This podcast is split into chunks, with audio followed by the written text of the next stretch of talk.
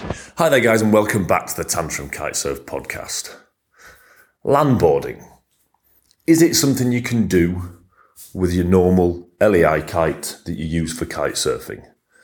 The simple answer is yes. Okay, just for any of you that don't know what landboarding is, basically a big skateboard. Take a mountain board, it's actually called. Big skateboard with big wheels, big chunky wheels, and use it just like you would a kiteboard, but on land. And yes, it's possible to use your normal LEI kite to do this. However, before you go and hoik your kite, buy a board and have a go, there are some things to be aware of. Check the local bylaws on the area where you're going to do it. A lot of beaches in Europe, especially in the UK that I know of, don't allow it on the beaches for very simple reasons that you're flying down the beach, semi in control generally, and there are a lot of other people on that beach as well and a great many accidents happen. Okay, so just be a little bit aware of that before you start. Double check with the council, double check with anyone who, who might know, and just make sure it's it's safe to do so, it's legal to do so before you go and hoik your kite. The main advantages of landboarding: a, of course, you don't need any water. It doesn't matter where you are in the world, as long as you've got a, a patch of open land, you can go and do it.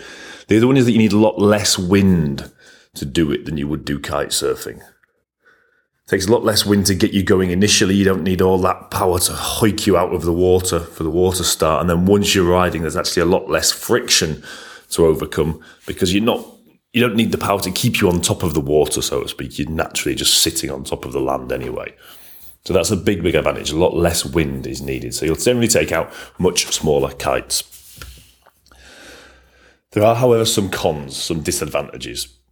The ground, the earth, tends to be a lot harder, both for you and your kite, than the water is. Okay. This obviously leads to injuries and broken kites. If you are going to do this, a helmet is the minimum safety requirement. I would suggest wearing as much armor as you possibly can. Okay. Even that won't help prevent twisted knees, twisted ankles, which are the major incidents which happen, which occur with landboarding. Okay, so just be very, very careful. Take it very, very easily. The main reason for these injuries, for the twisted injuries, is because a landboard doesn't slide because it's got the wheels. Doesn't slide like a kiteboard would. With a kiteboard, you can just release the edge a little bit if you're getting overpowered and let the board slide downwind. A landboard will not do that. It will tip. It will do it to a certain extent, but nowhere near as much as a kite. Those rubber wheels will grip and the landboard will tip over and you obviously go with it.